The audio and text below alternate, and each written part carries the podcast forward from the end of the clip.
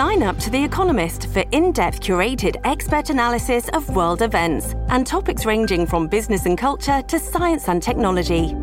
You'll get the weekly digital edition, online only articles, curated newsletters on politics, the markets, science, culture, and China, and full access to The Economist Podcast Plus.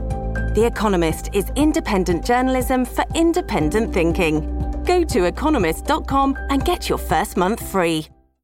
AURN News. This is Clay Cane.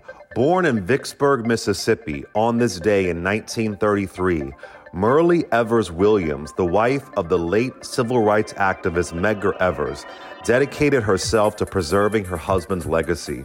Following his tragic assassination by a white supremacist in 1963, she authored several books documenting his pivotal role in the civil rights movement. Her unwavering efforts led to the eventual conviction of her husband's murderer in 1994. The following year marked another milestone as she became the first woman to lead the National Association of the Advancement of Colored People, NAACP, a position she held until 1998, further cementing her place in history. Myrlie Evers Williams is now 90 years old. For AURN News, this is Clay Cane.